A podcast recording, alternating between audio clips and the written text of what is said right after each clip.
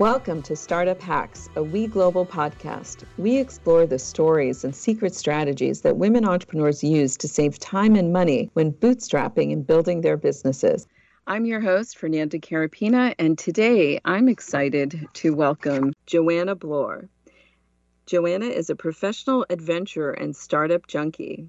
She spent most of her career scaling brands such as Ticketmaster, OpenTable, and Pandora. Then life threw a new adventure in her path, one that reminded her that every decision made about you and your opportunities is made in a room you're not in.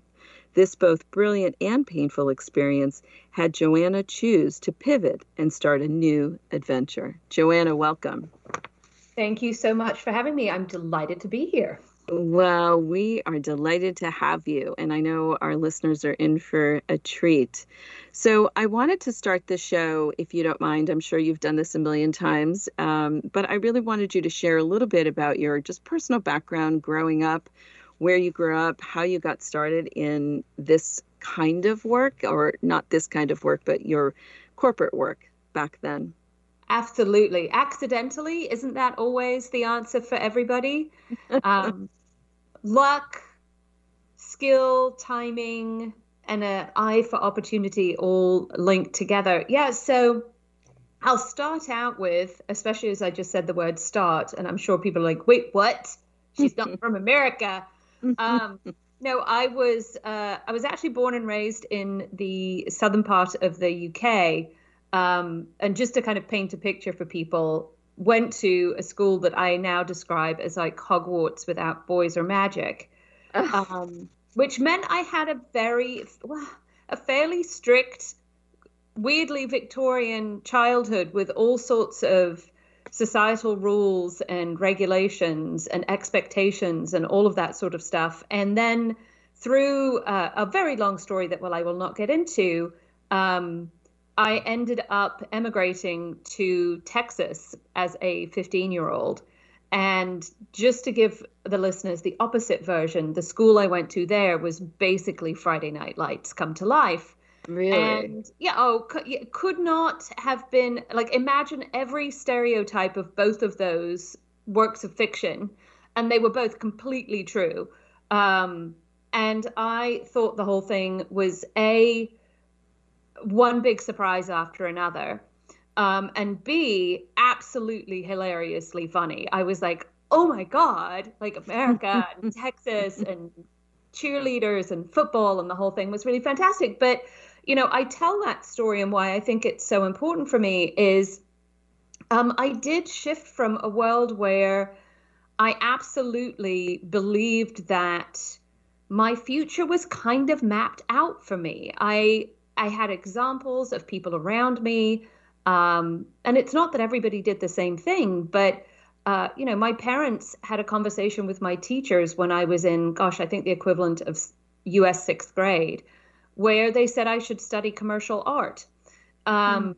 And they have those sorts of conversations, and there's it's a very different education system and how you go through. But there was, you know, I I think if I had stayed, I would have probably ended up becoming a teacher, maybe and even an art teacher. Um, I'm, you know, who knows, right? Right. Um, and when I moved to Texas, because of again a number of different elements to it, what I realized very quickly, other than hang on a second, this is a very different game here, is that all of the rules that I had been told, other than the don't be a jerk and don't you know, don't be a jerk to yourself or somebody else, and then generally don't do illegal things. That's a bad idea.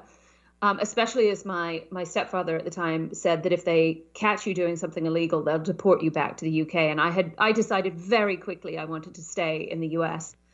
um, but I realized that all of the rules were kind of up for questioning, and my attitude of well, who says, and not in an in an a mean way or a, a, an aggressive way, but I always just sort of look at things and go, well, hang on, who said that's the way you're supposed to do it? Um, and especially switching from an all girls school in the UK to mixed in the US, and while completely blown away by the freedom to choose my future that was allowed to me in the US, and especially the bonus points of, you know, we think you're awesome because you sound funny, which I was like, wait a second, what? Um, I also was really shocked by comments like i remember in a chemistry class somebody putting their hand up you know i putting my hand up at a question. I thought you know this is what you do in class. And one of the girls um, coming up to me afterwards and said you know you you should be careful about how often you put your hand up because the boys won't want to go out with you. And i was like are you kidding me?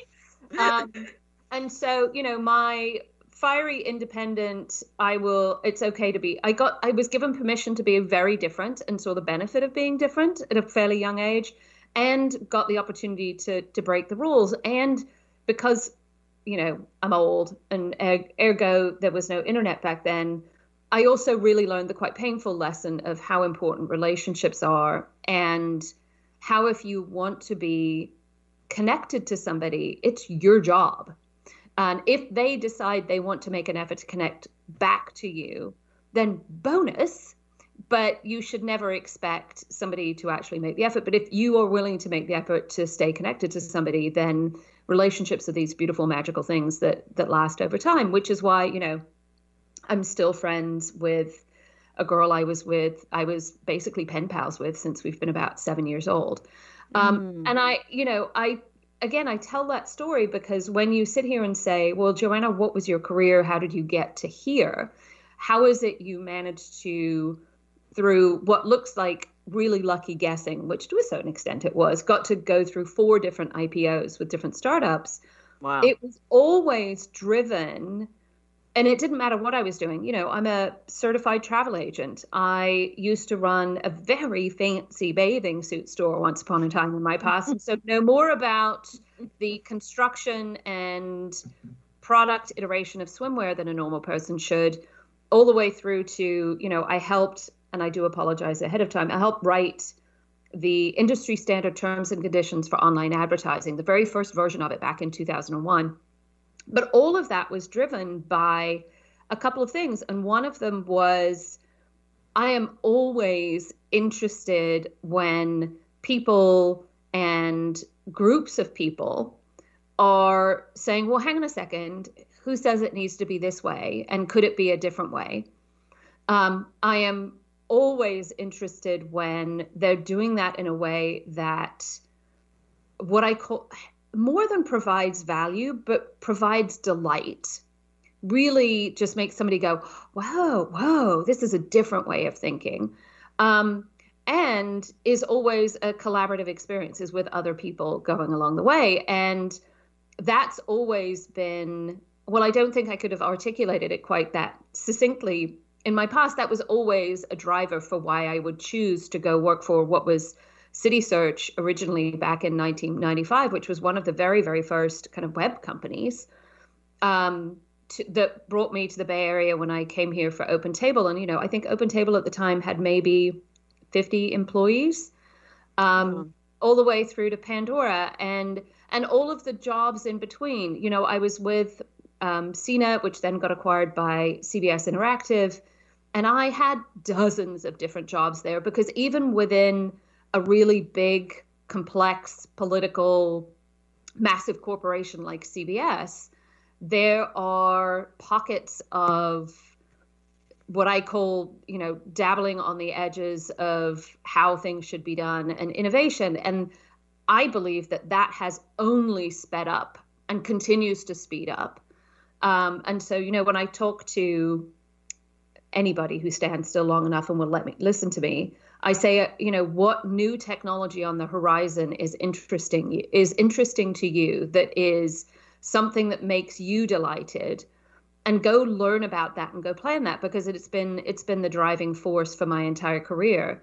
Uh, and then you mentioned in the opening um, that I learned a a brilliant and painful lesson all at the same time, which I think is how lessons often come to you. Sometimes yes. you don't rec- you don't recognize the brilliance sometimes until after the fact. Mm-hmm. Um, and the you know I had made the decision that the itch to scratch of becoming my own boss, building my own delightful thing, absolutely goaded along the founder of Pandora, who is one of the most delightful human beings on the planet Tim Westergren, who I would work with again in a heartbeat on my last day pulled me aside and grabbed uh, and said, "Let's grab a coffee." And he sat down and he goes, "Well, so what company are you going to build?" And I was like, "Wait, what do you what do you mean? What company am I going to build?" And he goes, "Well, Joanna, you've been building other people's companies for 10 years." You know how to do it. It's time you did yours. And I was like, I can't do that. And he was like, Yes, you can. You are the biggest rule breaker out there. Go do it. Um, and so I blame him a tiny bit for making me actually go, Oh, is it time? But it's the entrepreneurial itch is one that I have wanted to scratch since I was little. Um, and so, yes, yeah, so then went out looking for the thing that delighted me, what I thought was fundamentally different from anything else I was hearing and meant that I got to play with people in the process. And, you know, five years later, here I am. Wow, that's an incredible journey. And I know that you've been so um, so fortunate to work at a lot of these wonderful companies that you know started with an idea and then just hit it out of the park which doesn't happen all the time when you work at a startup. Perhaps you work at one that really is successful but to to work at four is really an incredible uh, learning experience. So I, i'm wondering when you did leave and you started um, your your work as an entrepreneur and kind of went down your own path were there um, were there you know some specific goals? Was there a why that you were trying to answer at the time or were you just kind of trying to figure it out as as you went? Uh, a bit of both i think. I would put uh 50 50 in both of those pockets of there was a specific goal and I was paying attention only because I do in almost everything I do I ha- I hold contrary ideas in one hand um, and the having a specific goal and not having a specific goal is one of those as an example mm-hmm. um, you know I think that the specific goal was I was going to give myself permission, in essence, for, and I gave myself a period of time to do this in. I'm going to give myself permission to explore the idea of being an entrepreneur for a specific period of time because you know i had come from and i think this is this is so common for people in general especially a little bit later in life you know i had been i had been on somebody else's payroll my entire career now i still think you have to learn how to deliver value and help people understand your value even when you're employee of somebody else. But you know health insurance and all of that other stuff was somebody else's problem. I didn't have to think about that sort of thing. And so i was absolutely terrified um, and not entirely sure that i could do anything. But i also knew because i had um, a group of people that i surrounded myself with who were who played very different roles for me and roles like um, one of them plays very much the role of mirror to me. You'll notice that I don't call any of the people around me mentors because I think it's been overused and it talks about too many things. And I think you have to be specific. The same way you need different advisors when you're building a company. Right. But I had a mirror, and I think, you know, mirrors are these unbelievably magical people who are completely egoless in their feedback um, and are only actively ambitious for you. But they also can give you the well when you say or do this or say or talk about this as I this idea this is what it sounds like to me and is this what you mean it to sound like because um, often as and I, you know, I work with a lot of entrepreneurs now. I work with a lot of people with all sorts of brilliant ideas, and often the idea is so fully baked in your head um, like I think about movie producers as an example, like they have, well, not even producers, directors, they almost have a vision in their head of what it could look like. Mm-hmm. And artic- the, the hard part is articulating and creating that vision through to other people and making mm-hmm. sure that your vision is actually aligned with your audience is is quite difficult it's actually that's actually the hard part having the beautiful imagery in your head well, isn't easy, easy, but it's certainly easier. Um, so I have mirrors around me. I also um, have uh, what I call potentialists around me. I call myself a potentialist, by the way, but potentialists are people who are fans of how you think more than what you do. Mm-hmm. And um, because they are fans of how you think, they are always genuinely curious about what work product you are working on because they're always like, well, what is the result of that work product? Because mm-hmm. they don't assume that a thing needs to be a thing, which again is very egoless. Like they don't go, oh, well, this is what it should be. Um, but potentialists look at something and go, oh, this is what it could be. Um, and when you do that on a very human level, these are people who understand your unique set of skills and your unique possibilities and again are actively ambitious for you and are like well you know is whatever it is you're talking about actually leveraging your unique set of skills?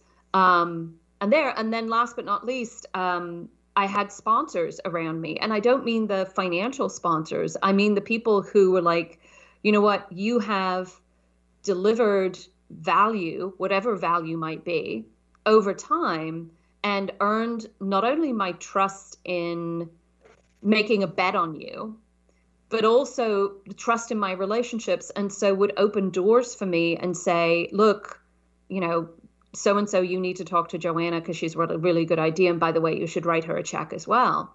Um, and really would absolutely do that actively. Um, and sponsors are really, really interesting people because often they don't announce themselves. They don't say, hi, here's who I am. Um, and especially, uh, and I talk about gender a little bit, especially as women, this is some, something we generally do a lot of um, because of a myriad of reasons. But the guys certainly do it for each other. And I was like, hmm, how do I make that happen? Um, so surrounded myself with these folks who, as I was saying, I I want to start a thing from an idea that comes from me in a very selfish way. And I think, again, I hold, I love to hold two contrary ideas in my hand. It's starting a company is a very selfish thing to do. And yet, is probably the most generous act you will ever do in your life if you are doing it right. Because if you're not generous about it, it's not going to work. Right. Um, and so, holding those two things, my sponsors would come back and actually say, "Look, you know, my my mirrors and potentialists would help me see if my idea was understandable, my sponsors would actually help me see if my idea was marketable because there was always revenue behind it. And that, you know, when I come back to lessons learned at multiple startups, is revenue is oxygen.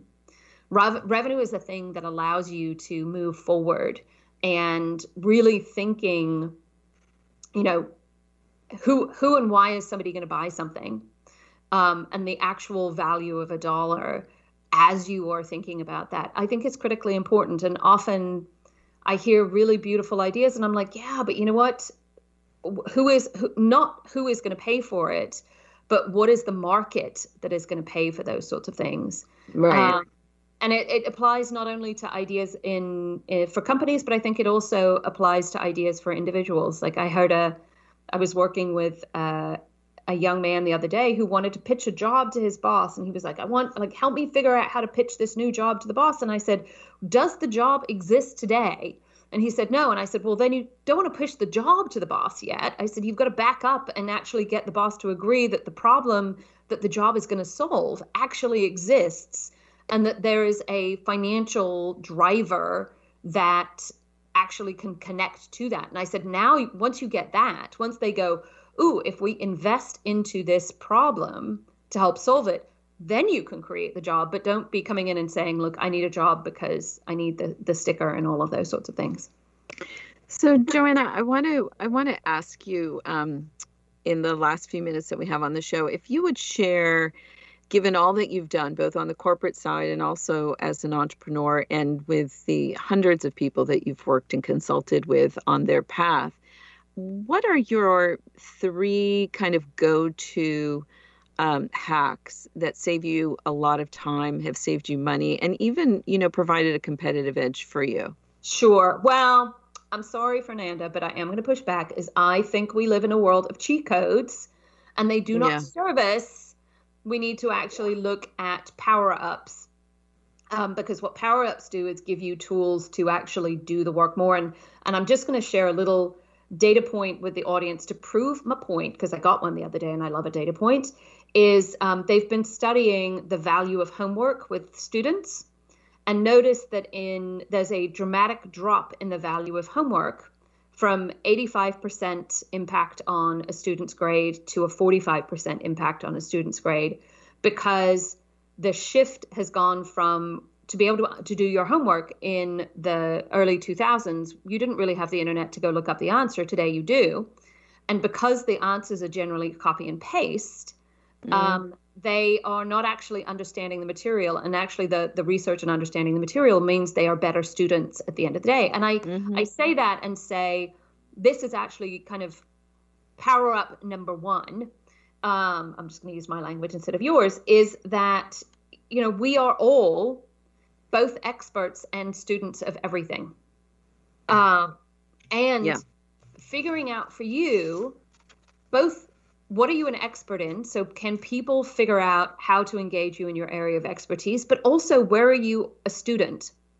And being a student of something means you can also be a complete and utter train wreck in it as well, which I think is bonus because you can't actually be right about everything. This whole uh, you need to have all the answers and you need to be perfect is just right. And so I tell people a lot I am a student of whatever it is, which still gives you the points for being smart about something. So that's the first thing. Uh, and actually figuring out what you want to be a student of, I think, is critically important. Um, the second thing uh, that is a drumbeat for me is is there a smarter, easier, faster, more fun way of doing everything. Um, I have almost an allergic reaction now, only because I've had to be, a, in essence, an inventor most of my life anyway. But if somebody says, oh, well, this is the way you do something, I almost, like a little kid with a train set, will take the entire thing apart and look at all of the parts and go, well, is this the most efficient way of doing it? Is this the most fun way of doing it for me? And is this can i put it back together in a way that not only is efficient and fun but also is more fun for the other side and actually reinvents how something is done? And um, initially that's a lot more hard work. I think when you do it over and over and over again certainly the way i did in in my career so far i've gotten very fast at it. It's a bit like any skill that you practice over time um, that you get very good at it over time. And that um, not necessarily following the rule book for everybody else is is a biggie, as you heard from the beginning.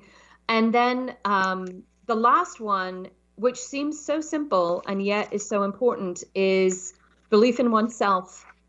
Um, you cannot expect or ask anybody else to believe in you if you do not believe in you. And confidence is a muscle that you build over time. And the only way to get more confident in something is to do the thing. There is no hack for confidence. There is no, here are the things you literally do it. And I, you know, I joke with people that my, you know, we're all locked in houses in COVID at the moment. And so my husband has seen more of me than he normally would. And every day I come to dinner and I tell him how I am a genius in some way, shape, or form. The other night I was a no code genius.